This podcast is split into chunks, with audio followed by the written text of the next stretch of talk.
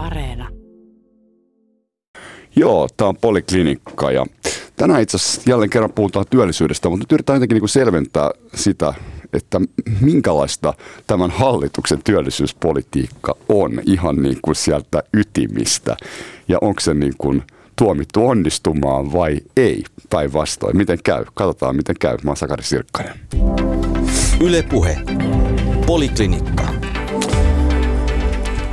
Mahtavaa. Tässä olisi 12 tuntia kulunut A-studiosta, puhuttiin samoista asioista. Huomaa, että nämä ei tule välttämättä yhdissä keskusteluissa ihan valmiiksi.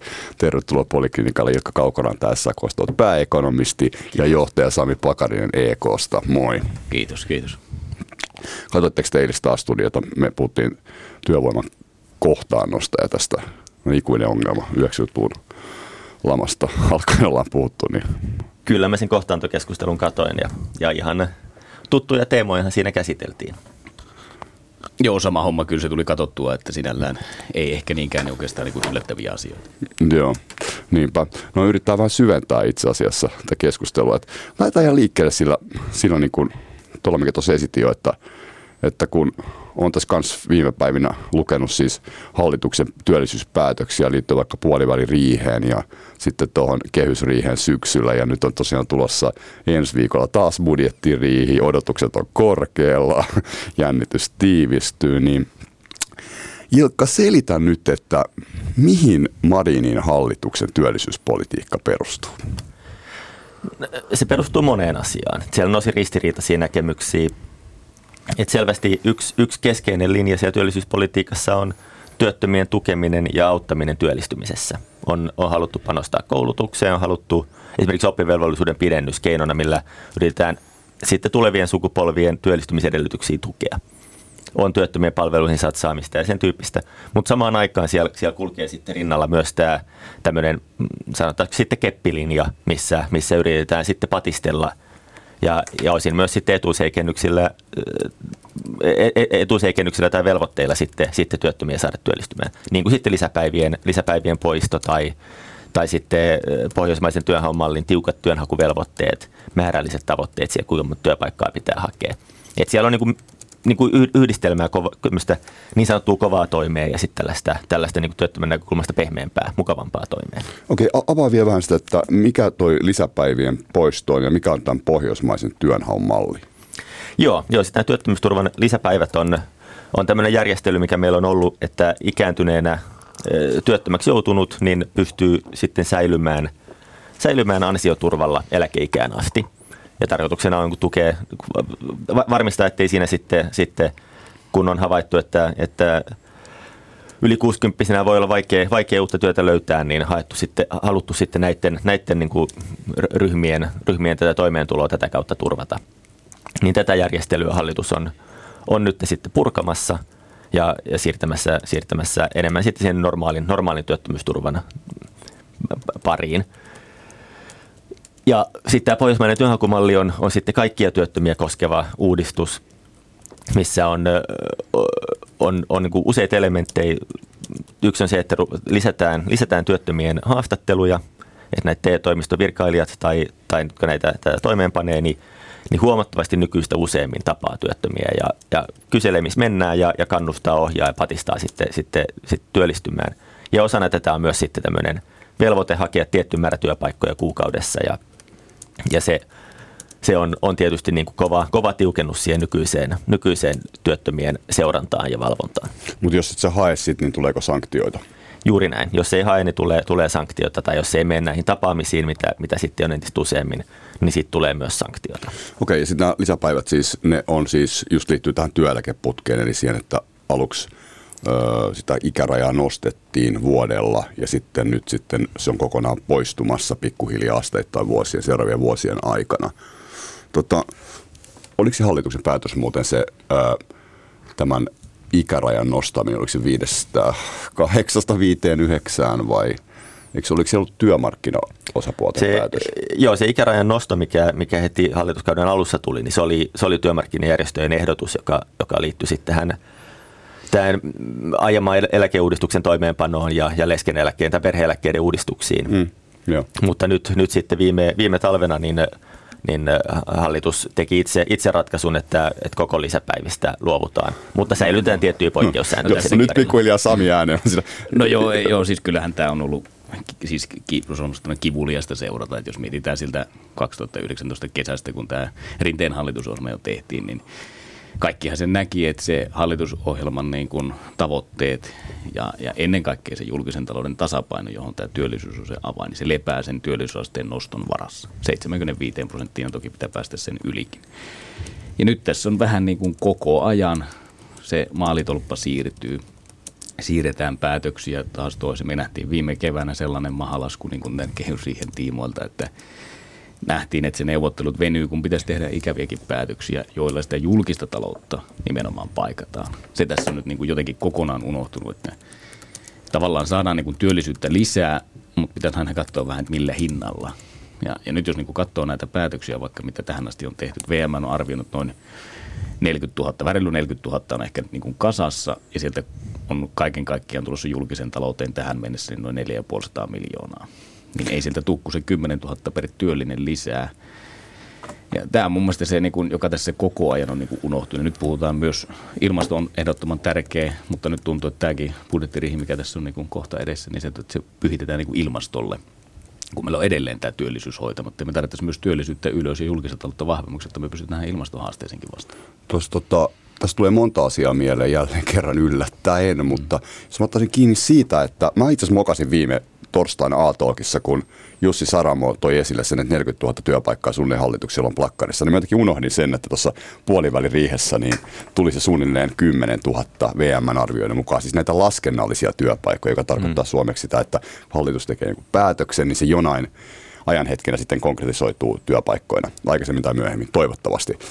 Mutta et, ähm, siis 40 000 on aika, aika korkea luku periaatteessa, mutta nyt tässä on se, niin kuin, että, että niin mä soitin itse asiassa perjantaina sekä valtiovarainministeriöön että sitten tuonne talouspoliittiseen arviointineuvostoon. Niin, ja varsinkin tätä arviointineuvostossa todettiin siis se, ja niin kuin muistinkin sen sitten, sitten kävi sitä läpi, että miksi mokasin, niin mutta tuli ehkä mieleen myös se, että, että tämä ei koske mitenkään Marinin hallitusta pelkästään. Että minkä takia me puhutaan aina tästä niin kuin brutto tulosta. Et koska me tiedetään, että on myös sellaisia päätöksiä, jotka saattaa vähentää työllisyyttä. Ja nyt Marinin hallituksen osalta, ja varmaan Sipilänkin hallituksen saattoi semmoisia olla, hyvinkin oli, jossa, jossa siis niin kuin, joka Marinilla siis se, että – aktiivimalli on poistettu ja sitten sosiaaliturvaa on parannettu, niin arviointineuvoston mukaan, siis talouspoliittisen arviointineuvoston mukaan, niin se vähentäisi työpaikkoja 10 000. Eli itse asiassa netto olisi 30 000. Niin mitä Ilkka tähän sanot? Pitääkö tämä laskelma paikkansa? No noin se on, siis 40, 40 miinus 10 on, on 30. Ja Jopa toimittaja on... matematiikalla. Uskaisin tässä laskea ekonomistia e- edessä. Ekonomisti vahvistaa. yes tämä on, tämä on kyllä hassua, tämä, tämä keskustelu näistä, näistä laskennallisista työ, työpaikoista. Ja tämä, me ollaan siirrytty tällaiseen, tällaiseen moodiin, missä politiikkaa pyritään sitten kovasti mittaroimaan ja, ja neuvotellaan sitten neuvotellaan näistä mittareista ja tavoite, tavoiteluvuista ja, ja sitten ne varsinaiset toimenpiteet jää ehkä vähän, vähän niin kuin, niin kuin pienempään rooliin, joka ei tarkoita, että toimenpiteitä tehdä. On tehty, tehty siis todella, todellakin siis kunnianhimoisesti työllisyystoimia ja rankkojakin sellaisia – mutta mut jotenkin se moodi on sitten mennyt siihen, että, että se keskustelu on enemmän näistä, näistä luvuista. Ja, ja sitten just tästä maalitolppien siirtelystä, mistä, mistä, mistä Sami mainitsi, että tässä on tosiaan näitä numeraalisia tavoitteita ja aikatauluja näille numeraalisille tavoitteille on muutettu pitkin matkaa. Sitä voi ajatella, että maalitolpat on siirtynyt lähemmäksi tai kauemmaksi, vähän riippuen miten sitä, sitä niin kuin haluaa, haluaa tulkita – et mä, mä itse luin hallitusohjelman niin, että alun perin tavoite oli saada 30 000 laskennallista työpaikkaa VM, VM verifioimana. Se on toteutunut, se on mennyt, mennyt ylikin, mutta nyt, nyt tavoitetaso on nostettu aika paljon siitä ja, ja se, mutta toisaalta on otettu lisää aikaa sitten näiden saavuttamiselle, että, että ne on liikkunut monessa ulottuvuudessa nämä maalitolpat ja, ja, ja kun, kun niiden siirtelystä, siirtelystä keskustellaan, niin jää vähän niin kuin varjoon se, että, että mitä siellä sitten esimerkiksi työttömien arkeen on, on tulossa lisää. Mm-hmm. Siis alkuperihän piti saada 30 000 plus 30 000 ja se ensimmäinen piti olla siihen ensimmäiseen budjettiriheen niin kuin vuosi sitten. Tuli, ja tuli, vuosi sitten tuli tämä VMn niin kuin tuota, asiantuntijaehdotus, jossa niin kuin hahmoteltiin niitä kokonaisuuksia. Mutta mun mielestä niin kuin, tässä, on, tässä ajassa on kyllä hyvin kummallista, että tietyllä tavalla niin kuin sellaista tutkimusnäyttöön perustuvaa vaikutusarviointia vähätellään. Ja, ja, ja tämä, että me pystytään niin vielä kehysien aikaankin, niin pystytään heittelemään niin kuin työllisyysvaikutuslukuja vähän tuosta vaan, että, että voidaan tehdä vielä enemmänkin, niin kyllä se niin kuin kuvastaa, että mun mielestä se on niin enemmän huolestuttavampi, että me ei tehdä ja luoteta siihen, mitä VM laskee. Ja, ja lähdetään sitten miettimään, että, joo, että, että tuota, miten me saataisiin niin vaikutuksia lisää, jotta vähän niin helpommilla päätöksillä. Ja kyllä, jos nyt sanon ehkä yksi uudistus, niin kyllä tämä perhevapaa-uudistus on loistava esimerkki siitä, joka niin kuin käytännössä maksaa noin 80 miljoonaa tämä esitys ja työllisyysvaikutus miinus 2000. Kun olisi voitu tehdä sellainen ratkaisu, että, että, että tavallaan nyt kun tuota, tämä äidin ja tämän vanhempien niin kuin oikeus jakaa näitä lomia on itse päätettävissä, niin todennäköisesti se jatkuu ihan samalla tavalla. Jos olisi tehty tietyllä tavalla niin kuin pakottava sääntö, että molemmat joutuu pitämään tietyn osuuden, niin tämä olisi varmasti parantanut niin kuin naisten työllisyysastetta. Ja sitä kautta olisi voitu tehdä sellainen uudistus, joka olisi tuonut työllisyyttä lisää ja samaan aikaan olisi vahvistunut julkista taloutta. Ja ne julkisen talouden vahvistamisen rahat olisi voitu vielä laittaa vaikka lastenhoitoon, päivähoitoon, jos olisi kodinhoiton tukea rajattu sitä enimmäiskestoa noin puolentoista vuoteen. Me, me pystyttäisiin tekemään niin kuin paljon vaikuttavampia toimia ja kaikkien kannalta järkevämpiä toimia, e, no, mutta tämä on aina tietysti valintakysymys. Jos sanon, tähän, mä sanon tähän väliin, että kuuntelet siis Poliklinikkaa Sami Pakarinen EKsta ja Ilkka Kaukoranta SKsta ja mä oon Sakari Sirkkanen. Yle Puhe. Poliklinikka. Tämä on kiinnostava keskustelu. Ollaan tosiaan niin kuin, ollaan niin kuin todella nyt siellä ytimessä tämä koko 57 minuuttia. Tässä mun mielestä, nyt, nyt mun mielestä tässä keskustellaan nyt siitä, jatkakaa, jos, tai siis korjatkaa, jos on väärässä, eli, eli siitä, että Marinin hallitus tekee tämmöisiä niin kuin toimia, johon menee rahaa. Siellä on osatyökykyisten työllistämistä, tärkeä sosiaalipoliittinen toimi ja varmasti myös sillä on työllisyysvaikutuksia voi olla jossain määrin ja onkin. Ja sitten on koulutuksia laittaa rahaa, uudelleen kouluttamiseen, palkkatukeen, nyt tämä perhevapaa nostin tässä, mutta se, se kysymys on tietysti siinä, että kun siinä on toisaalta tämä julkisen talouden vahvistaminen, joka pitäisi olla tämän kestävän talouden tiekarta vai mikä ihme se nimi olikaan, niin kaksi miljardia vuoteen 2030 mennessä. Tähän mennessä plakkarissa on ehkä joku plus miinus 500 ää, tota, ää, miljoonaa, että aika kaukana ollaan vielä siitä tavoitteesta. Kehysriihen on asetettu 110 miljoonan tavoite tehdä työllisyystoimia, niin, niin kun, voiko tämä onnistua tämä projekti, että laitetaan niin rahaa erilaisiin työllisyystoimiin ja muutetaan rakenteita, että sillä tavalla saataisiin sitä työllisyysastetta nostettua vai ei? No mä, mä luulen, että tämä hallitus on onnistunut tekemään, tekemään paljon enemmän työllisyystoimia ja VMn, VMn arvioimia vaikuttavia toimia näillä, tällä valitsemalla linjalla, mitä, mitä etukäteen moni usko. Et esimerkiksi nämä satsaukset työvoimapolitiikkaan, mikä on lisää rahaa, mutta samaan aikaan vahvistaa julkista taloutta. Tai, tai oppivelvollisuus, joka, joka myös maksaa, mutta vahvistaa julkista taloutta.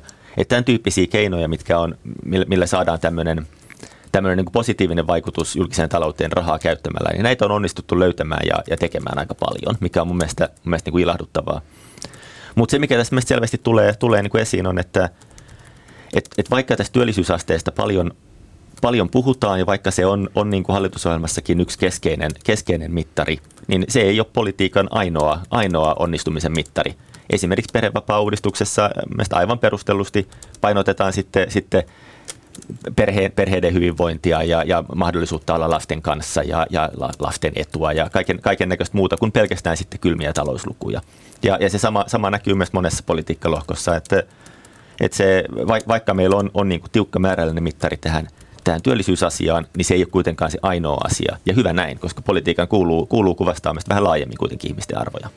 Mun mielestä ehkä tässä olisi niin kuin hyvä huomata se, että se julkis, heikko julkinen talous, niin se on joka tapauksessa jossain vaiheessa kaikille huono juttu. Jos meillä on vahvempi julkinen talous, niin me pystytään ne palvelut tuottamaan. Eli, eli nyt vaan tietyllä tavalla niin kuin pelataan valitettavan niin kuin lyhyttä peliä ja, ja koko ajan siirretään kuitenkin niitä väistämättömiä päätöksiä eteenpäin. Se, tämä työttömyysturvan porrastus on mielestäni ehkä niin kuin paras esimerkki siitä, että se on kyllä niin kuin ehdottomasti yksi tehokkaimmista työllisyystoimista, mutta ei siihen haluta niin kuin puuttua jo, tässä tilanteessa. Jo, jos täsmätäisi, tarvitaan työttömyysturvan leikkaus. No se on porrastus ja totta kai sinne pitää myös tehdä jonkinnäköistä niin kuin kannustinta, koska kyllä me, mehän eletään Suomessa sellaisessa tilanteessa, että sosiaaliturva kilpailee työnteon kanssa ja – valitettavasti on sillä tavalla, että se sosiaaliturva aika usein vielä voittaa tämän kisan. Ja me tarvittaisiin enemmän niin kuin kannustimia ja silloin aidosti julkista taloutta parantava vaikutus ja työllisyyttä lisäävä vaikutus. Niin mutta mä luulen, että yksi tämän, tämän keskustelun ehkä, ehkä ongelma on se, että että sitä jossain kohtaa saatiin, saatiin luotua semmoista niin mielikuvaa, että, että työllisyystoimet ja, ja kannustimien parantaminen, että tämä on, on semmoinen niin kuin poliittisesti mukava, helpompi, helpompi vaihtoehto sitten ikäville leikkauksille, ikäville veronkorotuksille. Et kun, kun sen, sen, sen niin kuin rajun työttömyysturvan leikkauksen sitten, sitten tavallaan peittelee tämmöisiä eufemismeihin, että puhutaan, puhutaan porrastamisesta ja kannustimien parantamisesta, kun mitä tarkoitetaan on, että leikataan työttömien toimeentuloa, leikataan heidän saamaa, saamaa rahaa, vaikka tiedetään, että heidän, heidän toimeentulo on nykyäänkin aika pieni. Ja kun mä, mä luulen, että, että tavallaan sen politiikan toteutumisenkin kannalta on parempi, että niistä asioista puhuu niin kuin selkeästi ääneen, jotta sitten, sitten niin kuin pystyy ihmiset ja poliitikot oikeasti arvioimaan, että onko, onko poliittista halua semmoiselle linjalle, että, että me yritetään julkinen talous korjata leikkaamalla työttömien, työttömien rahoja, vai, vai olisiko se kuitenkin sitten, sitten pienemmän tuskan tie lähteä tekemään sitä sitten vaikka veronkorotuksilla tai leikkaamalla sitten, sitten en tiedä maataloustuista tai jostain. Mutta mut kun sen, kun sen niinku yrittää, yrittää niinku peitellä sen rajun toimen, niin sille saa, saa niinku tavallaan pehmeitä tukea, mutta sitten sit viime kädessä ei sitä poliittista tahtoa Suomessa ole siihen, että työttömiä ruvetaan laajasti kurittamaan tai leikkaamaan heiltä. Tämäkin, tämä tavallaan lähestymistapa on siinä mielessä niin kuin erikoinen, että ei, ei tavallaan niin kuin ansiosidonnaisella olevat niin ole kuitenkaan niin heikoimmassa asemassa tässä tilanteessa. Ne pitkäaikaistyöttömät, ketkä ovat, niin he, he, eihän siellä monikaan ole enää ansiosidonnaisella. Ja se ei heitä tämä uudistus niin kuin koskisi. No, ja, kun, ja sitten kun, toinen, kun sitä menee se, sitten, sitten Kaipulasta työttömäksi jääneille, jääneille keskustelemaan, että oletteko te nyt hyvässä asemassa vai heikossa asemassa, niin, niin ei, ei, ei, ei, ne kyllä niitä yhteiskunnan niin kuin vahvimpia ole siinä kohtaa. Kuka, se ansioturva on useimmilla sitten kuitenkin tonnia, puolitoista tonnia. Se, se, sillä ei kyllä niin kuin herroiksi. Otan yksi kerrallaan. Kukaan ei tässä niin kuin, tietyllä tavalla tietenkään niin kuin tekisi näitä tarpeita, jos tätä muutostarvetta ei olisi. Meillä on vain niin yksinkertaisesti koko ajan, ja nyt itse asiassa para aikaa tänä vuonna jo todella vauhdilla etenevä ikääntyminen. Ja kun meillä on vähemmän työikäisiä, enemmän näitä vanhuksia, niin meidän on pakko ruveta koko ajan tilannetta korjaamaan. Ja silloin vaan joudutaan tekemään niitä ikäviä päätöksiä, haluttiin niitä tai ei. Ja myöden toisaalta niin tämänkin on hyvä tehdä selväksi, että Ilkka nojaa aika vahvasti siihen, että kyllä tämä niin verotuksella joskus hoidetaan. Että tavallaan niin kuin on, on olemassa sellainen, tai näin minä ainakin ymmärtänyt, niin kuin siihen peräseinään nojata, että aina voidaan sitten verotuksella kiristää. Mutta tässäkin tullaan siihen, että mikä kokonaan näissä myös niin kuin kohtaanto työllistymisongelmissa usein unohtuu, että, että mikä sen työllistämisen kannustus. Jokuhan sillä tekee sen työllistämispäätöksen yrityksessä, että otetaan jengiä töihin. Ja tämä unohtuu, tämä näkökulma niin kuin ihan kokonaan. Ja nyt jos me puhutaan, ja tavallaan se näkymä on, että kyllä tämä niin kuin verotuksen kiristämisellä on niin kuin hoidettavissa ja se on se näköpiirissä, niin minkälaisen viesti se antaa näille työllistäjille? Kun heidän pitää kuitenkin riskiä ottaa sen suhteen, että he palkkaa jonkun ja, ja he, he tekevät niin kuin tuota, tällaisia niin kuin riskipäätöksiä. Niin mun mielestä se, että me tavallaan niin kuin vääjäämättä roikotetaan sen verotuksen kiristämisen ruuvia ja sitä uhkaa koko ajan, kun me voitaisiin tehdä sellaisia toimenpiteitä juuri tässä ajassa ja nimenomaan viestiä siihen suuntaan, että kannattaa kasvaa, kannattaa työllistää, kannattaa investoida. Ja tämä pitäisi mun mielestä olla huomattavasti enemmän se viesti niin kuin, niin kuin Joo, joo, joo. Ja siis tämä on poliklinikka, jota kuuntelet. Ja Sami Pakarin EKsta ja Ilkka Kaukaranta SAKsta. Äh, siis mä, mä vielä, te, te, te voitte jatkaa, niin mä, mä vien kanssa tuonne omia ajatuksia, koska niin te, te puhut, me puhutaan tästä julkisen talouden vahvistamisesta. Ja siinä on siis se kahden miljardin tavoite on työllisyystoimiin sen takia asetettu, että se on osa siis kestävyysvajetta, johon just nimenomaan siis liittyy ihmisten vanheneminen. 2030 se itse asiassa on Suomessa kaikkein näkyvintä me mennään sinne, me tiedetään se kaikki, koska nämä väestökäyrät tuskin hirveästi heittelee tässä vajaan kymmenen vuoden aikana. nyt, nyt kun laitetaan rahaa työllistämiseen, niin, niin miten, mitä tapahtuu, jos ne rahat sitten loppuukin? Tulee vaalit ja aletaan leikata. Mitä sitten näille työvoimapalveluille tapahtuu? Vai onko edelleen, niin mä toistan vielä kysymyksen, että voidaanko näille tosiaan luoda pysyviä työpaikkoja? Eikö tämä aika olennainen kysymys? Sitten tietenkin toisaalta, jos otetaan vielä EU-skenen mukaan, niin nythän me ollaan kiinni näissä äm, niin kuin Annika Saarikko, valtiovarainministeri, totesi, että meidän pitäisi palata takaisin näihin emukriteereihin. Niin nyt tietysti Saksan vaalien jälkeen kenties tullaan käymään keskustelua EU foorumilla, kun tämä korona-aikana näistä kriteereistä on höllennetty, että palataako niihin enää, siis siihen, että pitää olla julkista velkaa maksimissaan 60 pinnaa BKT tai alijäämä saa olla 3 prosenttia maksimissaan. Nythän niin kuin kaikkialla käytännössä nämä rajat on ylittynyt. Eli, eli määritteleekö nämä, nämä tiukat EU-kriteerit meidän taloudenpitoa, voidaanko me ottaa vähän rennommin? Tästä tuli nyt tämmöisiä ajatuksia, niin olkaa hyvä, jatkakaa tästä. Joo, toi, toi pointti tuosta, että, että pysyykö, pysyykö ne, ne toimet, mitä on nyt tehty vaalikausien yli, on, on tosi, tosi tärkeä kysymys. Ja, ja on tosiaan niin kuin riski, että, että jos tehdään vaikka satsauksia työvoimapolitiikkaan, niin seuraava hallitus voi niitä perua. Mutta se, se sama riski siis koskee kaikkea, kaikkia politiikkatoimia oikeastaan. Esimerkiksi konkretisoitu viime vaalikaudella Sipilän, Sipilän hallituksen isoksi, isoksi markkinoima työllisyystoimi oli tämä aktiivimalli, joka sitten oli, oli niin poliittisesti epäsuosittu, että oli vääjäämätöntä, että se perutaan. Ja se peruttiin, joka niin kuin osoittaa mun mielestä, että, että ei se kova keppilinja ole sen, sen kestävämpää sitten kuitenkaan. Mutta onko se ongelma kuitenkin tuossa, että kun aktiivimalli peruttiin, kun me lähdettiin liikkeelle siitä 40, tai lähti liikkeelle, otti aikaisemmin se 10 000 miinus 40 000, jos tulee se 30 000 toimittajakin matikalla, niin, niin se aktiivimallihan on yksi niistä. Siis tämä talouspolitiikan arviointineuvosto on laskenut, että se aktiivimallin poistaminen maksoi työpaikkoina ehkä joku 4 000-8 000, niin mä heitän vähän Stetsonista, mm. mutta jotain tämän tyyppistä. Niin miksi se poistettiin, jos se kerran olisi nyt arviointineuvoston riippumattoman ekonomistien neuvoston mukaan kuitenkin ollut plusmerkkinen työllisyysvaikutuksiltaan? No nimenomaan sen takia, että politiikan tavoite, tavoitteet on, on laajemmat kuin pelkästään työttö, työllisyysasteen maksimointi. Se koettiin epäreiluksi työttömien, työttömien niin kuin kiusaamiseksi ja, ja epäreilu, epäreiluksi koettu politiikka ei ole, ei ole kestävää. Ja se mä, oli arvovalinta siis. Se oli arvovalinta ja, ja, ja mä luulen, että jotta saadaan julkinen talous kestäväksi, niin meidän pitää tehdä politiikkaa, joka on myös poliittisesti kestävää ja sosiaalisesti kestävää, koska, koska muuten, muuten se vaan ei, ei niin kuin montaa vaalikautta pysy semmoinen pystyssä. Niin, tämä, jotenkinhan tämä yhtälö pitää niin kuin jossain vaiheessa ratkaista. Ja, mä, mä niin... ja, ja mikä, mikä se, nyt, nyt Sami, mikä on se yhtälö? Nyt sanot sinne, no. että kaikki ymmärtää. Oma, mikä omasta mielestäsi on tämä yhtälö, joka pitää ratkaista? No käytännössä väestön ikääntymisestä johtuva niin kuin vanhus, hoivamenojen kasvu. Me sanotaan, että ikääntymistä tulee tuommoinen 500 miljoonaa miljardi joka vuosi lisää niitä menopaineita. Sitten tulee totta kai niin kuin tämän tämän koronan myötä me ei tiedetä vieläkään sitä loppulaskua, mikä tästä tulee ja kaikkea muuta. Mutta me, me on tiedetty tämä niin kuin vuosikymmeniä, että tämä ikääntyminen väistämättä johtaa siihen, että kun ihmiset vanhenee, niin heidän, heidän tota, kuntonsa heikkenee, he tarvitsevat palveluita enemmän. Ja e, e, tämä, niin kuin sanoit tuossa, että me tiedetään hirmu hyvin ennakolta, että miten tämä tulee menemään. Ja, ja se vaan vaikeutuu. Eikä tämä tilanne niin kuin tietyllä tavalla helpota missään nimessä vielä 2030-40-luvulla, koska meillä on ikäluokat pienempiä, niin tämä tulee niin kuin jatkumaan. Sen takia me puhutaan, että tämä niin kuin velkaantuminen jatkuu ja jatkuu vaan vuosikymmenestä toiseen, kun, kun ei tätä tilannetta saada. Niin kuin. Ja sitten kun tiedetään jo työllisyyspäätöksistäkin, kuinka pitkään tämä eläkeputkikin, mitä nyt hallitus mainostaa, että he on tehnyt hienon päätöksen, eihän se ole vielä eduskunnasta läpi. Ei, ei, ei se ole, ei, harvemmin kannattaa näitä henkilöitä vielä paukutella, jos sitä ei ole sitä niin kuin virallista lakia ja, ja eduskunnassa mennyt läpi. Eli se ottaa vielä aikansa, että nämä alkaa niin kuin vaikuttamaan nämä päätökset. Ja, ja tämä on niin kuin, mun mielestä niin kuin nyt pitäisi mahdollisimman nopeasti, osa näkee, Ilkka varmaan näkee, että ei tässä ole niin kiire mitään tehdä, mutta harva pystyy sitä ikääntymistä ja vanhentumista hidastamaan. Kyllä se vaan koko ajan sieltä etenee. Mutta tuo on niin tosi korkea luku. Mistä sä otit tänne, että, että siis ikääntymisestä tulee vuosittain 500 miljoonaa viiva miljardi? No nämä on VMn arvioita. Okay. 500, joka, joka vuosi nämä niin kuin menot lisääntyy se 500 miljardia suurin piirtein siinä luokassa. Tämä tuli mullekin vähän uutena, se on muuten ihan karmea luku. No näin, näin se vaan on.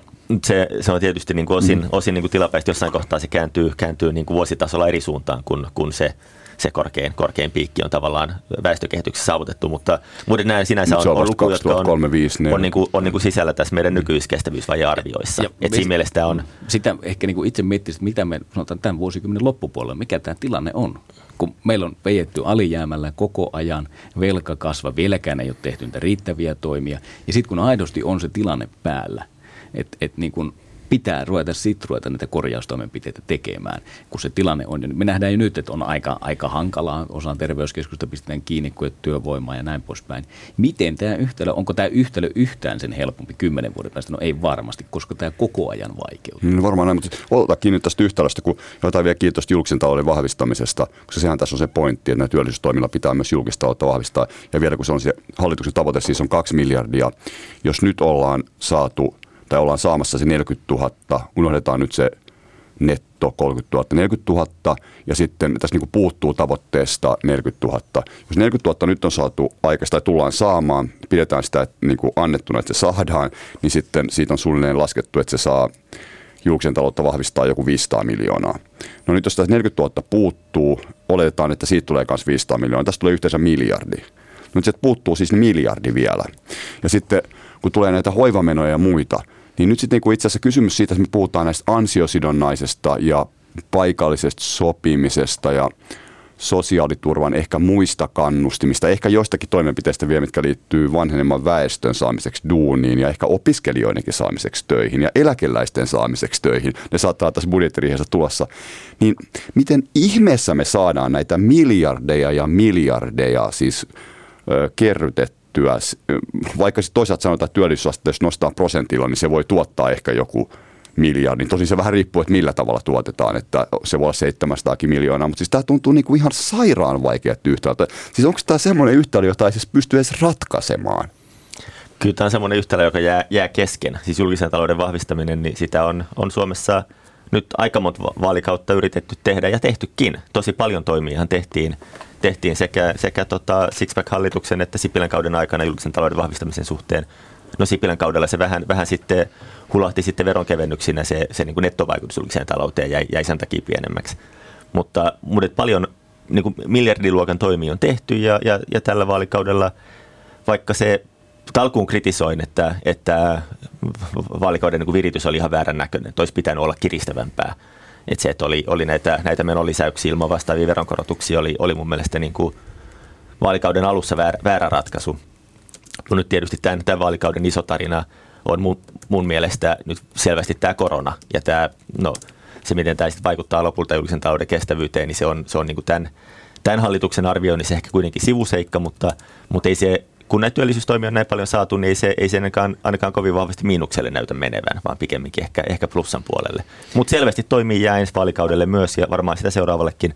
Mutta mun mielestä olisi tärkeää, että kun sitä lähdetään tekemään ja kun tiedetään, että se mittaluokka on niin iso, niin, niin siinä pitää olla sitten, sitten tämmöinen niin kuin laveempi työkalupakki mukana. Et se, että yritetään pelkällä näillä työllisyystoimilla, niin se ei vaan ole kestävä linja, vaan kyllä siinä, että kun, kun ne työllisyystoimet sitten niin usein tarkoittaa nimenomaan sosiaaliturvasta leikkaamista, köyhimmit leikkaamista, niin, niin se ei voi olla se ainoa tai keskeisin työkalu julkisen talouden vahvistamiseen, vaan sen ohella siinä pitää olla sitten – sitten myös niitä veronkorotuksia, veropohjan tiivistämistä, vaikka se miten on poliittisesti vaikeaa tai epäsuosittua, niin sen pitää olla mukana. Ja yhtä lailla meno, meno, menokuri vähän laveammin kuin pelkästään, pelkästään sit sosiaaliturvan osalta. Ennen kuin Sami jatkaa, mä sanon tämän väliin, että onko mä väärässä tässä, mutta kun mainitsit Sixpack-hallituksen ja Sipilän hallituksen, ainakin Sipilän hallituksen osalta, niin silloin Roope Uusitalo veti talouspoliittista arviointineuvostoa, niin itse asiassa vaikka se tuntuu vähän omituiselta ja aika todella yllättävältä, mutta eikö talouspolitiikka monena vuonna ole ollut aina sieltä finanssikriisistä lähtien elvyttävää jopa pikkasen elvyttävää, joka siis tarkoittaa sitä, että vaikka me, kun Sipilän hallituskin leikkasi oikein isosti, niin siitä huolimatta ainakin joina, joinain vuosina se oli elvyttävää talouspolitiikkaa, joka tarkoitti sitä, että että laitettiin rahaa enemmän kuin saatiin. Just näin. Se oli, Sipilän kaudella oli, oli paljon, paljon sitä, että oli isoja leikkauksia esimerkiksi koulutuksesta, mutta samaan aikaan sitten kevennettiin verotusta, jolloin sitten kokonaisuutena oli elvyttävä. Ja, ja kyllä se mun mielestä on että jos, jos tätä, tätä hallitusta voi syyttää siitä, että, että työllisyystoimet on jäänyt jonkun näkökulmasta vajaaksi, niin, niin ehdottomasti Sipilän hallitus siitä, että, että, että nousu, nousukauden huipulla ison kestävyysvajeen kerran, niin, niin tehdään isoja veronkevennyksiä. Mutta eikö Kataisilla ollut yhtä lailla samanlaisia vuosia? Koska siellä on näitä elvytysmiljardeja laitettiin silloin. Nyt ei, me ei pystytä muistamaan joka ikistä vuotta, mutta onko tämä hain myös sitä, että, että kun silloinkin on elvytetty ja kuitenkin tuntui siltä, että kiristettiin, niin siis et, et, et no. tässä on myös tämä finanssikriisi taustaa. Nyt tuli korona, niin, niin ei, tota, joo, kyllä. Siis, kyllähän tässä on epäonnistuttu siis vuosikausia 14 vuotta on ollut niin kuin julkinen talous alijäämäinen, niin onhan tämä niin kuin siis... Tuottavuus ei kasva, talouskasvu on hidasta Suomessa. Tuottavuuden kasvu on osin tietysti niin kuin globaalistikin sinne on ollut, ja nyt se on, on mielenkiintoinen nähdä, että miten tämä korona vaikuttaa sitten, tietysti nyt on mittaamisastetta tässä ajassa. Mutta ehkä nyt tuohon Ilkan, niin Ilkan kommentteihin, niin ei, ei tämä korona mun mielestä, joo se on tullut tämän hallituskauden osalta tietysti isosti päätöksentekijöiden pöydälle, se on ihan varma. Mm. Mutta ei sitä, ei, ei mun mielestä niin kuin hankalaa nähdä, että se olisi jollain tavalla myöskään niin kuin poistanut sitä tarvetta tehdä niitä hallitusohjelman päätöksiä. Et, et koko ajan tässä mun mielestä niin kuin hankalaa jo nyt tämän budjettirihen allakin, niin täysin niin kuin sotketaan tämmöinen lyhyen aikavälin pikkupyrähdys taloudessa, joka on täysin globaali, ja unohdetaan sitten juuri tämä niin kuin rakenteellinen haaste väestö, niin minkälaisia päätöksiä se vaatisi. Ja sitten tämä niin hyvin osoittaa mun mielestä, että me pystytään tekemään niin kuin 1,2 miljardin meno, pysyvät, pysyvät menolisäykset ihan tosta vaan. Mutta sitten kun pitää ruveta yhtäkkiä katsomaankin sitä niin kuin tulopuolta, niin eipä sitä oikein löydykään. Ja niin kuin Ilkka tuossa sanoi, että veronkorotuksia on vähän hankala tehdä, eikä edes mainita sitä, että sitä työllisyystoimia ja sitä kautta sitä tulopohjaa pystyttäisiin vahvistamaan. Ja sitten tuohon kestävyysvajeeseen, niin kyllä se vaan itse asiassa niin kuin näin on, että me tiedetään, että sote-uudistus ja sen kautta saatava hyöty olisi ollut todella tärkeää, ihan niin kuin keskeisessä roolissa sen kestävyysvajen kuromisen kanssa. No nyt sieltä ei tule käytännössä mitään. Ja tämä on niin kuin, että tämmöinen keskeinen reformi on niin kuin todella huonossa jamassa. Ja sitten on tämä työllisyys. Ilman oikeastaan niin kuin sotea ja työllisyyden nostoa, ja että ne vahvistaisivat julkista taloutta, niin kyllä meillä on todella hankala tämä kestävyysvaje saada umpeen. Siellä on toki niin kuin työperäistä maahanmuuttoa, jos me saadaan niin kuin nettomaahanmuuttoa lisää, niin se auttaa, mutta sekin on hidas. Sitä pitäisi toki saada, koska tällä hetkellä sitä on huutava pula. Ja sitten tämä, että miten se on, se on sanotaan ehkä ekonomistien osaamisen ulkopuolella niin kuin tämä, että miten me pystyttäisiin ihmisten tavallaan sitä terveyttä parantamaan, jotta näiden niin kuin, terveydenhoitomenojen ja niiden tarpeen tuota, vaatimaa kasvua, niin pystyttäisiin ly, lykkäämään vähän niin kuin myöhemmäksi. Eli ihmiset olisivat terveempänä pitempään. Jos mä en, mä en, en, en, en toki tarkoittanut, että, että tämä korona olisi poistanut, poistanut niin kuin tarvetta miettiä julkisen talouden kestävyyttä, mutta tarkoitan, että että kun, kun tätä hallitusta sitten tullaan tulevina vuosikymmenen arvioimaan, se mitä tästä hallituksesta kirjoitetaan historiankirjoihin, niin, niin ihan riippumatta siitä, mitä, mitä tämä hallitus olisi työllisyyspolitiikan suhteen tehnyt, niin kyllä se iso tarina, niin kuin iso otsikko tälle, tälle hallitukselle tulee olemaan korona ilman muuta, koska se on, se on niin, niin, niin kuin iso, iso asia, mikä tuli, tuli pöydälle. Ja toinen, toinen iso asia, mistä tullaan varmasti arvioimaan, on, on ilmastopolitiikka.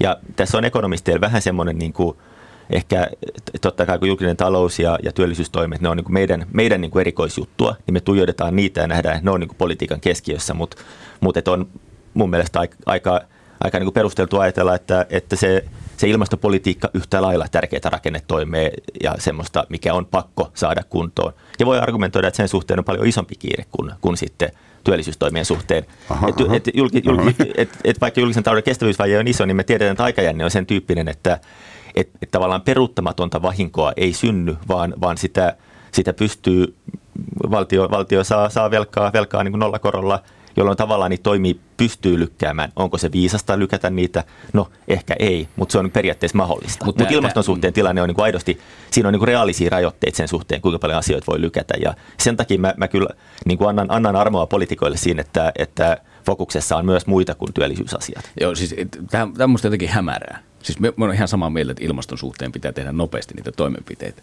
Mutta totta kai meidän pitää saada se julkinen talous nopeasti kuntoon, koska eihän me voida heikolla julkistaloudella myöskään hoitaa sitä ilmastotoimia. Jos meillä menee työttömyyteen ja sen hoitoon niin kuin enemmän ja enemmän rahaa, niin se kaikki on pois ilmaston niin kuin, äh, muutoksen vastaamiseen niin kuin tarvittavilta investoinneilta. Tämä, on niin jotenkin hämärä. Aina mietin, että mitähän niin kuin nyky, nykypäivän niin kuin nuoret miettivät tästä päätöksestä. He huutaavat, ja niin kuin pitääkin sanoa, että ilmaston suhteen pitää tehdä nopeita toimia.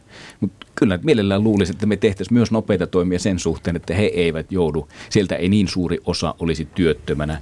Me pystyttäisiin tekemään nyt sellaisia todellakin, pakko sanoa, totta kai ne on kipeitä päätöksiä, mutta jotta meillä olisi vuosikymmenen loppupuolella vähemmän pitkäaikaistyöttömiä, meillä olisi nuorisotyöttömyys alhaisempi, kaikkien aseman niin kuin helpompi. Ja minusta tämä on niin kuin hämärä, että me pystytään, niin kuin, että ilmaston suhteen pitää tehdä kiireisiä toimia, mutta julkisen talouden korjaamisen suhteen ei ole kiireisiä toimia.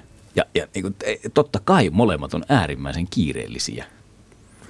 Niin, no siinä on tietysti se ero, että on niin kuin reaalinen rajoite, joka on, on niin kuin luonteeltaan erilainen. Hiilidioksidi on vaikea, vaikea imasta sieltä ilmakehästä pois, mutta, mutta nyt otettua velkaa niin kyllä pystyy maksamaan, maksamaan pois tulevina vuosina. Että se on, et siinä mielessä se aikajänne on, on niin kuin osin, osin ehkä erilainen. Mutta, no mutta ymmärrän sun näkökulmaa myös. Ehkä, ehkä varmaan tuo, mitä Sakari puhui näistä niin kuin EUn velkarajatavoitteista ja niistä, niin tässäkin juuri tämä näkökulma, että osa näkee, että halutaan vivuttaa ja pystytään ottamaan sitä velkaa.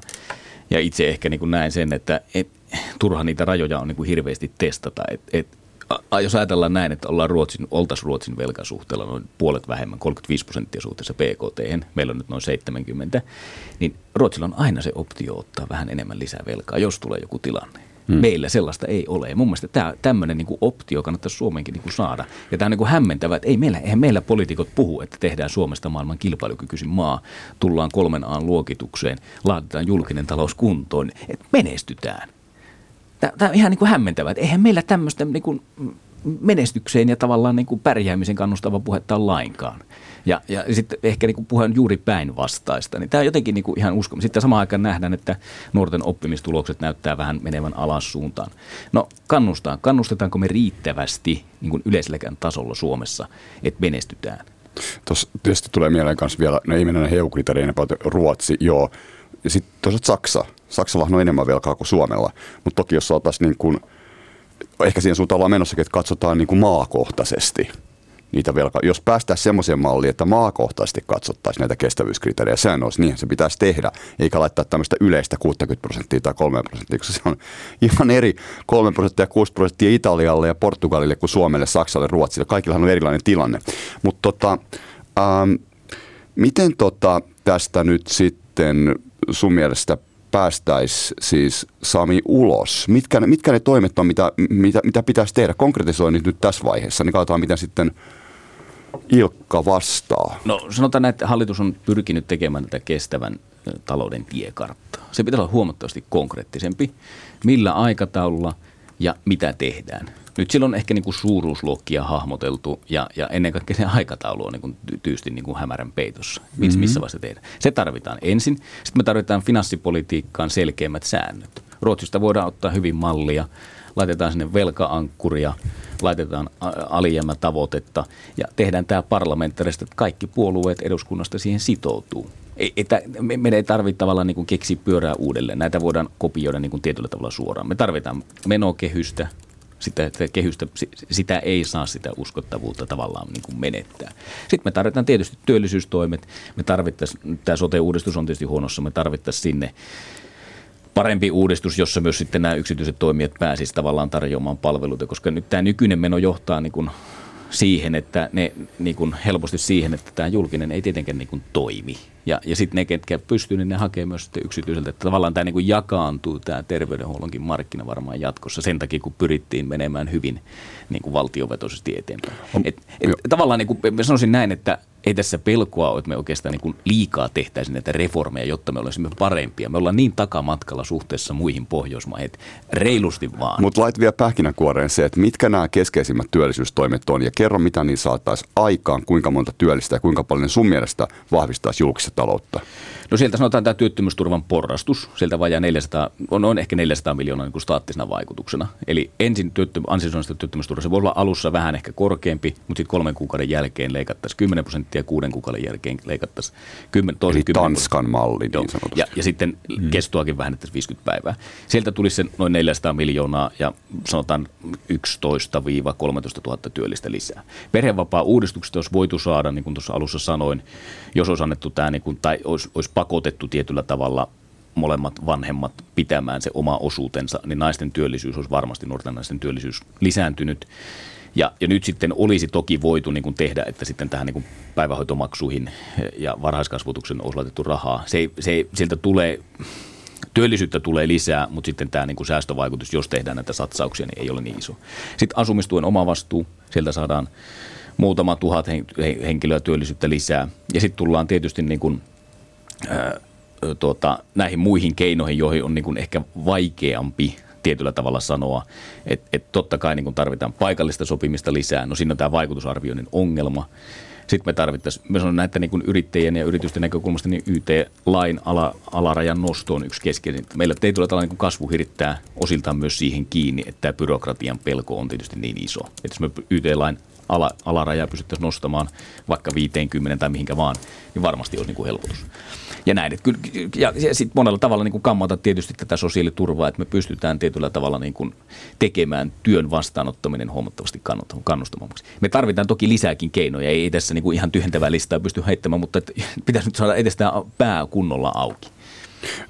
Mitä Ilkka, mä oletan vähän veikkaa, mitä tähän vastaat, mutta tietysti kun toisaalta kun palveluita laitetaan, tämä mä kysyin tässä studiossa tai kysyin eilenkin, kun palvelut laitetaan kuntoon, niin eikö se vastineeksi voitaisiin tehdä myös näitä tämmöisiä vähän niin kuin kovempia toimia, kun sehän on se Tanskan malli, että siellä palvelut toimii kunnissa, niin jos niillä ihan oikeasti saataisiin aikaan siis, että se ei sitä, että ei se olisikaan sitä kepittämistä, vaan, vaan että et jos ne pitääkin paikkaansa, että sieltä saadaan työttömiä ö, töihin vaikka ansiosidonnaisen porrastamisella, nyt se euroistaminen varmaan voi tullakin kehysriihessä, mutta se on, se on vähän pienempi säätö, mutta on sekin tietysti plusmerkkinen. Joo, siis plus, taas, taas tärkeää, että millä, millä tota mittarilla mittaa, että se euroistaminen on plusmerkkinen työllisyyden näkökulmasta, joidenkin työttömien toimeentulon näkökulmasta se on miinusmerkkinen. Kyllä. Ja, ja se, se plusmerkkinen työllisyysvaikutus tulee, tulee niissä, niissä arvioissa nimenomaan siitä, että se on, se on toisille toimeentulon leikkaus. Ja juu, arvasit varmasti ihan, ihan oikein, että, että ehdotus siitä, että työttömyysturvaa leikataan 400 miljoonalla eurolla, mitä, mitä Sami tuossa ehdotti, niin, niin ei, ei tietysti ole sen tyyppistä politiikkaa, mitä, mitä me kannatetaan. Sitä EK on, EK on työllisyyslistaa, kun katsoo, katsoo kokonaisuutena, niin, niin se on niin noin miljardin euron verran leikkauksia sosiaaliturvaan. Ja, ja no voi sanoa, että se on, on tämmöinen pieni päänavaus, mutta, mutta kyllä se aika raju kokonaisuus on, ja en kyllä ihmettele, että, että Suomen kaltaisessa maassa sen, sen tyyppinen politiikka ei ole saavuttanut kovin laajaa suosiota. Suom, suomalaiset aika laajasti kuitenkin ymmärtää tämän, tämän hyvinvointivaltion ja sen, sen niin kuin palveluiden ja, ja, ja etuuksien päälle, että tämmöinen niin kuin, tämän tyyppinen korjaussarja, niin, niin ei, ole, ei ole se niin kuin kaikkein, kaikkein niin kuin suosituin linja. Et kyllä mä näkisin, että jos sitä julkista taloutta haluaa, tai si, si, sitten kun sitä niin kuin kunnianhimoisesti tasapainotetaan, niin sen pitää pitää olla monipuolisempi paletti. Ja siinä, siinä mun mielestä se Sixpack-hallituksen aikainen politiikka, missä oli tämä sinänsä parjattu 50-50-sääntö, että on meno, menoleikkauksia ja veronkorotuksia yhtä paljon, niin, niin mun mielestä joku sen tyyppinen yhdistettynä sitten, sitten myös työllisyys, työllisyystoimilla, niin, niin voisi olla, olla niin kuin semmoinen poliittisesti tasapainoinen linja, millä, millä voisi, voisi olla niin poliittista kestävyyttä. Mutta se, että yritetään pelkästään, pelkästään hoitaa se leikkaamalla kaikkein köyhimmiltä, niin niin ei, ei se ei kyllä ole niin kuin poliittisesti ja sosiaalisesti kestävää. Niin, tämä on minusta, että suomalaiset ymmärtää hyvin hyvinvointipalveluiden merkityksen. Tämä varmasti on näin, mutta kun pitäisi ymmärtää myös se, että se vaatii niitä päätöksiä, että me pystytään oikeasti näitä turvaamaan. Että se, että mulla on niin kuin – jotenkin, että nostetaan tavallaan tämä niin työt, mutta totta kai meillä on niin aina yhteiskunnassa heikommassa asemassa olevia, ja niin tulee aina olemaan, mutta onko meillä oikeasti, niin kuin, että pitäisikö meidän pikkusen katsoa myös tätä niin tulevien sukupolvien näkökulmaa ja, ja heijastaa tavallaan pit, kauaskantoisempia niin päätöksiä. Ja itse painottaisin niin huomattavasti enemmän niin tätä, että mitä tämän päivän nuoret ja ennen kaikkea ehkä vielä ne syntymättömät ikäluokat, minkälaisen niin kuin, tilanteen tai minkälaisen niin kuin perinnön he tästä saavat. Ja, ja tämä on niin kuin huolenaihe. Jos me katsotaan niin kuin inhimillisen pääoman kehitys, Suomen Pankki arvioi, että 2035 se kääntyy jo laskuun. Niin onhan tämä niin kuin todella huolestuttava tilanne. Ja sitten ehkä tähän niin kuin akuuttiinkin tilanteen koronan myötä me tiedetään, että tuolla on niin kuin hirveä työvoimapula. Yritykset raportoi koko ajan, että tarvittaisiin enemmän työvoimaa kyllä me tarvittaisiin tänne enemmän ideoita ja niin kuin ihmisiä, jotka tuo ideoita tänne ja, ja näin niin maailmalta. Työperäistä maahanmuuttoa niin kuin lisää, jotta näitä niin kuin saadaan ihmisiä, ideoita, käsipareja lisää. Ja, ja tässä on se, että tota, jos meillä niin kuin yrityksillä on kasvuhaluja, he haluavat palkata lisää henkilökuntaa ja sitä kautta kasvaa. Jos tämä ei niin kuin toteudu, niin jossain vaiheessahan voi tulla sellainen tilanne, että ei hetkinen, ei tästä tule yhtään mitään. Pistetään pillit pussiin ja sitten ollaankin hetken aikaa taas niin kuin todella heikossa kanteessa. Okei, pistetään tässä vaiheessa pillit pussiin tältä keskustelulta. Tämä ei todellakaan viimeinen työllisyyskeskustelu.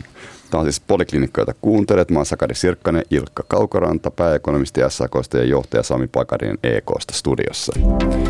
Ylepuhe. Poliklinikka meillä on vajaa vartti tässä jäljellä, niin tässä paikallinen sopiminen on nyt mainittu. Otetaan siitä kiinni, koska se vie meidät sujuvasti tähän alkaneeseen syksyn palkkakierrokseen. Nyt poliitikot puhuu siitä, että paikallista sopimista pitäisi lisätä. Jos mä väitän, että paikallinen sopimisen juna meni jo, niin onko mä oikeassa? Kun metsäteollisuus nyt sitten on ottanut selkeästi pientä konfliktia jopa Paperiliiton kanssa tämän viikon uutisia, kun on lukenut siitä siis, että metsäteollisuus jotenkin, jos ymmärsin oikein, niin haluaa jopa niin, että tehtäisiin näitä palkkaratkaisuja ihan se niin kuin yksittäisten paperikoneiden tasolla suunnilleen. Ja sitten teknologiateollisuudessa myös on samantyyppistä liikehdintää, ei niin pitkälle mentävää, mutta sielläkin on perustettu uusi teknologiateollisuuden työnantajat ry, johon siirtyvät sitten jatkavat tässä TES-järjestelmässä. Ne, jotka jää tähän nykyiseen teknologiateollisuuteen, niin tekisivät näitä liittokohtaisia sopimuksia. Niin nyt tavallaan se kysymys siitä, että onko tämä nykymaailma se maailma, mihin mennään, enää sellaista, että me voidaan, että jos jollakin alalla 50 pinnaa on – jotakin, jollakin taki, jossakin mukana, niin sitten nämä, nämä loput 50 prosenttia tai vajaa siis joutuu menemään sen saman palkkatason mukaan. Vai ollaanko me auttamattomasti menossa sellaiseen maailmaan, jossa me katsotaan ikään kuin tätä yhteiskuntaa paperikoneiden tasolla? Mun mielestä tässä on niin hyvä huomata, että tämä korona on siinä mielessä tehnyt niin kuin hyvin näkyväksi sen, että kuinka erilaisissa tilanteissa nämä erilaiset toimialat on. Jos me otetaan nyt vaikka ääripään niin kuin matkailu ja ravintola, niin todella huonossa niin kuin hapessa tämän koronakriisin myötä. Ja sitten ehkä joku informaatio, viestintään, digitalisaatio, etätyön myötä niin kuin todella hyvässä. Et meillä on niin kuin toimialoittain erittäin suuria eroja ja sitten on saattaa vielä toimialojen sisällä olla yrityksistä eri, erittäin suuria eroja. Ja tämä mun mielestä on niin kuin hyvä peruste sille, että kyllä, me, kyllä, kyllä niin kuin yrityksissä tiedetään, miten siellä pitäisi niin kuin toimia. Ja sen takia tämä paikallisen sopimisen tavallaan niin kuin mahdollistaminen, se kaikella tavalla sen edes saatu, niin totta kai se luo sitä joustavuutta sinne, että pystytään yhdessä sopimaan sillä yritystasolla ja etsimään ne parhaimmat keinot, miten pystyttäisiin tilannetta mahdollisimman hyvin niin kuin ratkomaan. Ja tämä on mun mielestä niin kuin ihan, ihan sinällä, että sitten on tietysti mielenkiintoista, totta kai tässä on mielenkiintoinen syksy nähdä, että miten nämä Sakarin mainitsemat niin kuin tilanteet, miten nämä kehittyy, niin se on, se on jännä nähdä, mutta että, to, kyllä, kyllä ehdottomasti paikallista sopimista Hyvä. Tämä kiinnostaa. Otetaan vähän lyhyempää debattia tässä, että lyhyempiä puheenvuoroja niin saadaan tässä mahdollisimman paljon ulos annettua.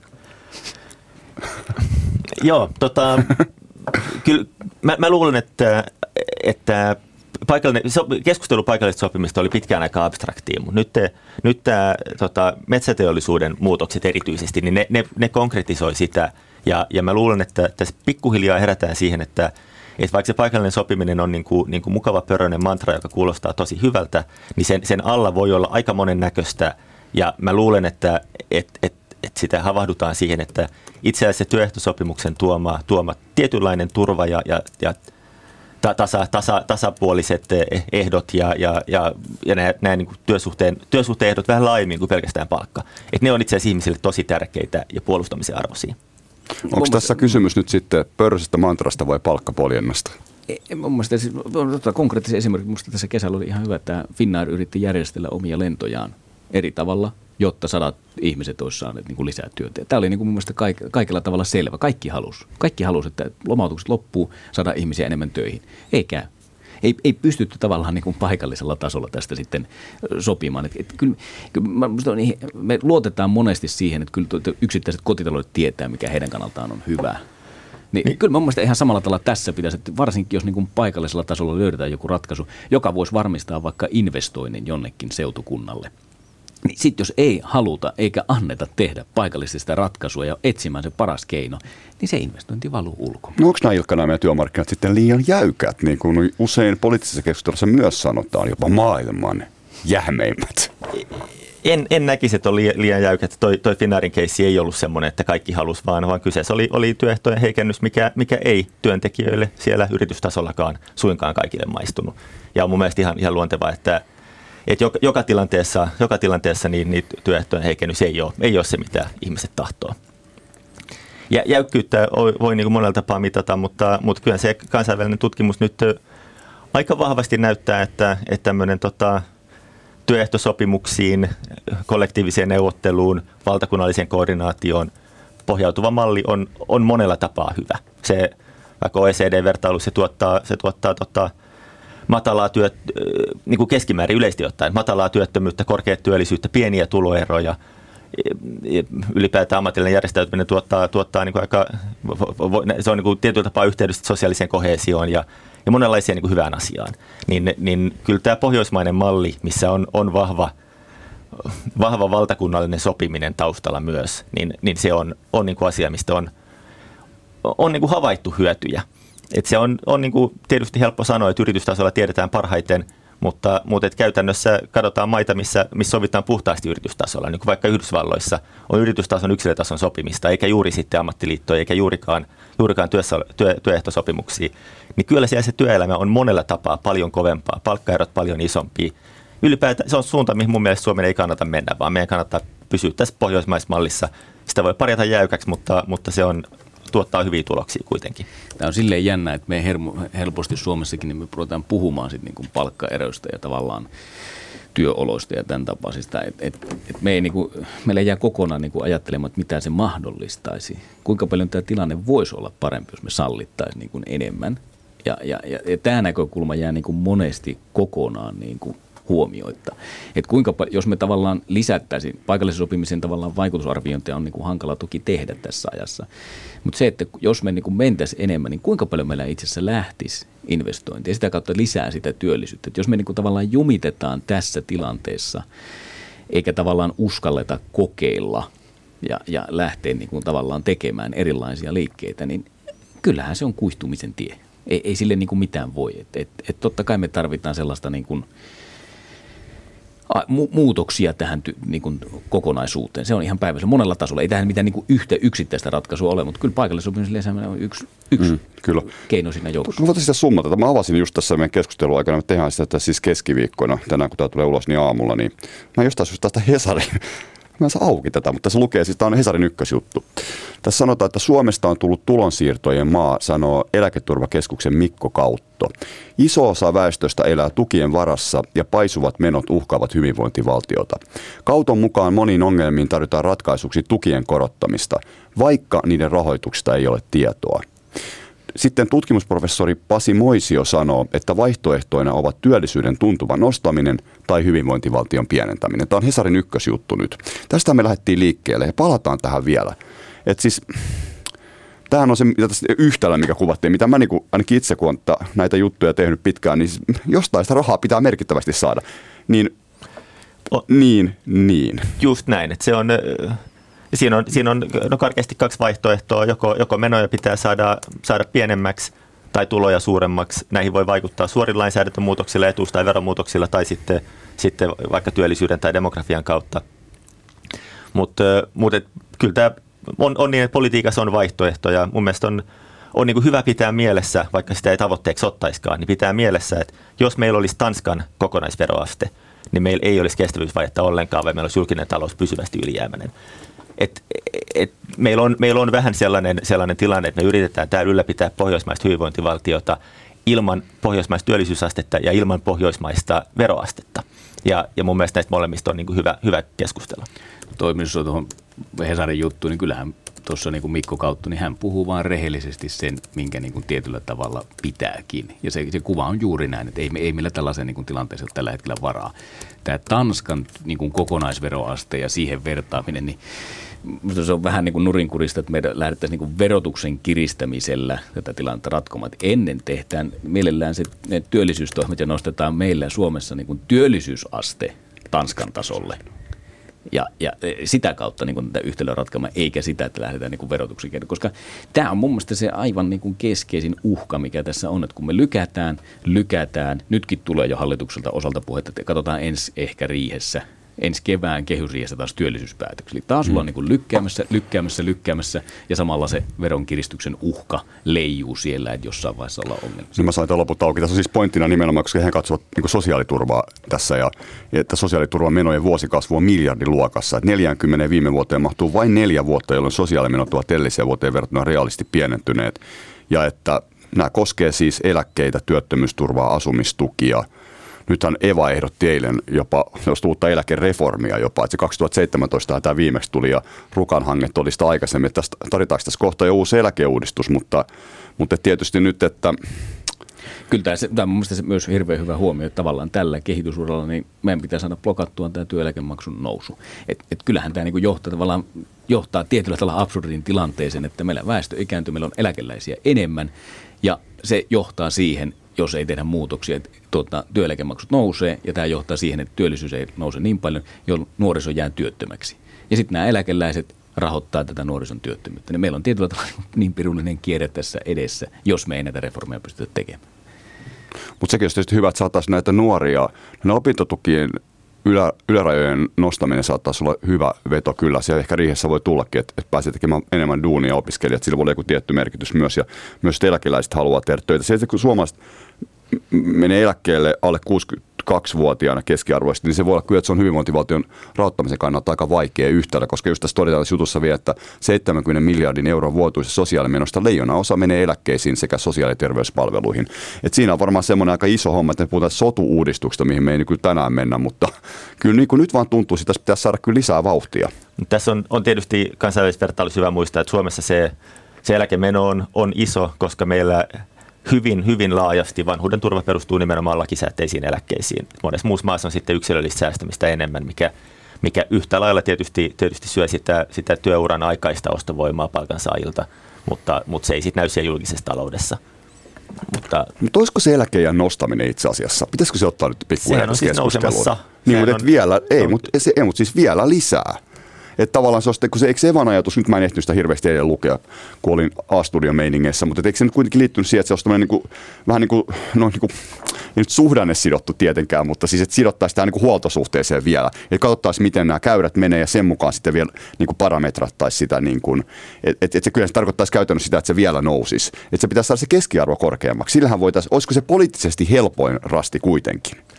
Kyllä mä luulen, että siinä raja, tulee jossain kohtaa raja vastaan, miten paljon eläkeikää kannattaa nostaa. Että täytyy kuitenkin, ihmisten pitää myös jaksaa, jaksaa ja pysyä töissä sinne, sinne eläkeikään asti. Että kyllä sekin on myös synkkä, synkkä maailma, missä jos, jos mennään sellaiseen, että, että valtaosa tai suuri osa ei, ei pääse vanhuuseläkkeelle töistä suoraan, vaan se on sitten sit työkyvyttömyyden tai työttömyyden kautta. Niin mm monenlaisia keinoja, mutta, mutta herkkyys mukana siinä sosiaalipoliittiset tavoitteet. Mielestäni silleen, silleen hyvä tämä avaus, mikä eilen tuli, että tavallaan nostetaan nyt keskusteluun ja tavallaan näin. Ja, ja tämä julkisen talouden niin kuin, näkökulma siellä ja sen vahvistaminen ne on niin kuin äärimmäisen hyvä. Ja ei, ei, ei, ei tämä vaan, kyllä, kyllä tässä niin kuin päätöksiä tarvitaan ja sitä vauhtia, niin kuin Sakari sanoi, väistämättä. Ei tämä muuten niin kuin etene. Nyt tässä on niin kuin hyytymisen tie, näivettymisen tie, jos ei mitään ei tehdä. Valitettavasti.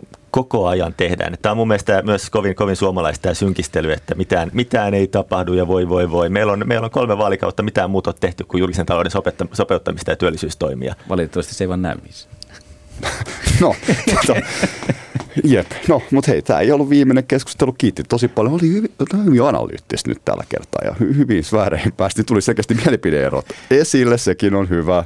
Niin tota, kiitos jälleen kerran Ilkka ja Sami ja rennot keskiviikkopäivän jatkot. Palataan asiaan. Kiitos. Kiitos. Kiitos. Yle Puhe. Poliklinikka.